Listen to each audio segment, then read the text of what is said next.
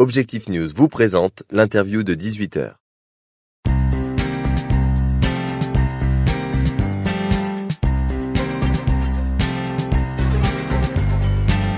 Bonsoir à tous et bienvenue sur objectif news point t v. Je reçois aujourd'hui Régis Chamagne, tête de liste du Sud-Ouest aux élections européennes pour l'Union populaire républicaine. Euh, Monsieur Chamagne, bonsoir. Bonsoir. Alors, pour ceux qui ne vous connaîtraient pas et ne connaîtraient pas votre formation politique, pouvez-vous nous rappeler euh, en quelques mots votre positionnement euh, Est-ce qu'on peut résumer en disant que vous êtes pour la sortie de l'euro, la sortie de l'OTAN et la sortie de l'Union européenne?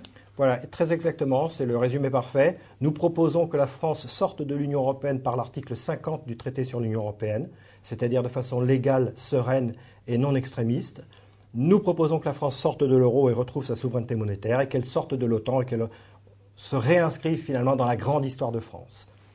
Et en prime, nous proposons d'appliquer le programme du Conseil national de la Résistance de mille neuf cent quarante-quatre, intitulé « Les jours heureux », que nous avons remise au goût du jour et réactualisée. Alors, en quoi ce, ce, ce programme justement du Conseil national de la Résistance a-t-il une pertinence aujourd'hui en deux mille quatorze?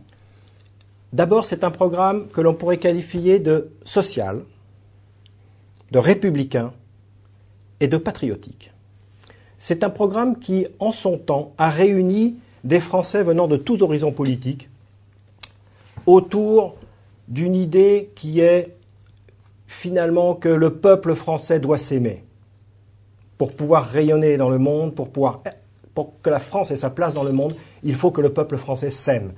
Et ce programme a fait consensus autour de valeurs, c'est là qu'on a inventé la sécurité sociale, les retraites par répartition, et cetera.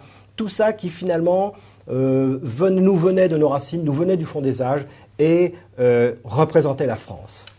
Et ce programme a réuni des gens venant de la droite et de la gauche et du centre et de partout. C'est ce que vous souhaitez faire aujourd'hui? Oui. Parce que comme nous voulons sortir de l'Union européenne, nous ne pouvons le faire que si nous rassemblons des Français qui viennent de partout, de la droite, du centre et de la gauche, comme ça s'est fait à son, en son temps. Et nous avons pensé que, non, nonobstant le fait que ce programme a quand même été à l'origine des Trente Glorieuses, il, euh, il est à même De, de, de, de faire cette alchimie, de réussir cette alchimie, de rassembler des Français venus de tous les horizons politiques, parce que justement, il a fait consensus, il a fonctionné, il a produit euh, les Trente Glorieuses, il a... donc c'est un, c'est un programme qui nous va, qui nous convient à nous Français, à nous peuples français.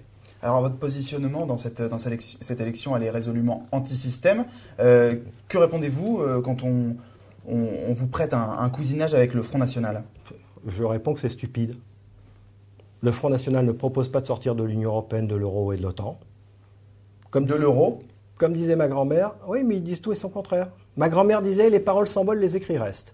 Vous savez, il y a un document qui fait foi dans les élections, c'est la profession de foi. C'est le seul document qui est archivé aux Archives nationales de France. Et les déclarations, non?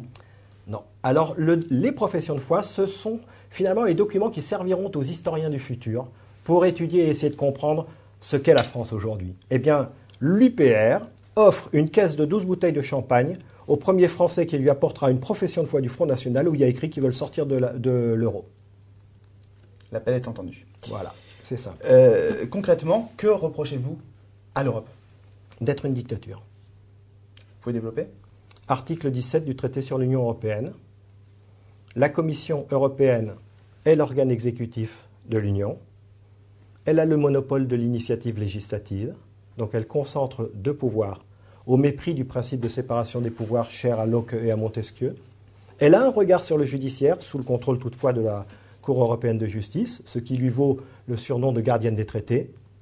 Elle a la maîtrise du calendrier de l'Union. Or, on sait bien que dans une entreprise, par exemple, ce n'est pas l'ouvrier qui décide du calendrier, c'est le chef. Et enfin, elle est composée de personnes non élues qui n'ont aucun compte à rendre au peuple. Eh bien, voyez-vous, ça, ça s'appelle un dictateur. Ça a d'ailleurs été voulu dès le départ par euh, la personne qui a été le juriste allemand nazi, Walter Hallstein, qui fut le premier président de la Commission et qui est à l'origine du droit européen.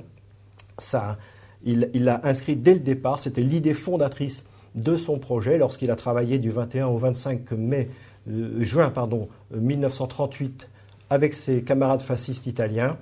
L'idée centrale, c'était que le pouvoir devait être donné à une institution qui n'ait de compte à rendre à personne. Et on retrouve déjà cette idée dans le traité de la C E C A, la Communauté européenne du charbon, du charbon et de l'acier, dans son article neuf. Donc c'est une idée qui traverse toute l'histoire européenne. Et qu'est-ce que vous voulez mettre à la place de cette Europe que vous, ah, mais la, vous refusez? Une, une France libre.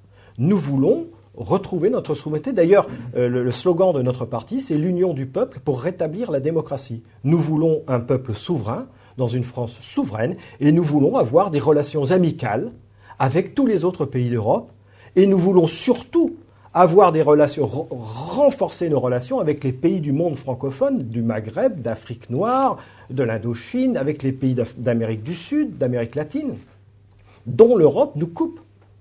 Aujourd'hui, le projet européen, c'est un projet racialiste, blanc, euh, qui est dominé par les États-Unis avec leur, leur théorie stupide et raciste de choc des civilisations. Et ce projet-là nous coupe de nos amitiés historiques, avec les pays du Levant aussi, par exemple. Nous voulons remettre la France dans sa grande histoire de France.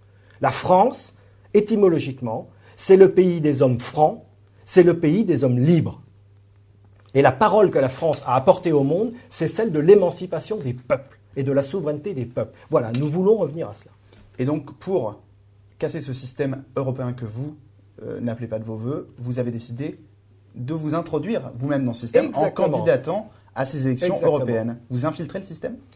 D'abord, nous, nous nous présentons parce que l'on parle de l'Europe. Et justement, nous, vous avons, nous voulons parler de l'Europe aux Français, premièrement. Deuxièmement, oui, nous voulons infiltrer le système. Enfin, infiltrer, ce ne sera pas vraiment une infiltration parce que ça ne sera pas secret. De la même façon qu'un parti comme Europe Écologie, Les Verts, se présente à des élections nationales alors que leur projet est de casser l'État-nation, eh ben, nous nous présentons aux élections européennes pour détruire le système de l'intérieur. Régis Chamagne, merci beaucoup.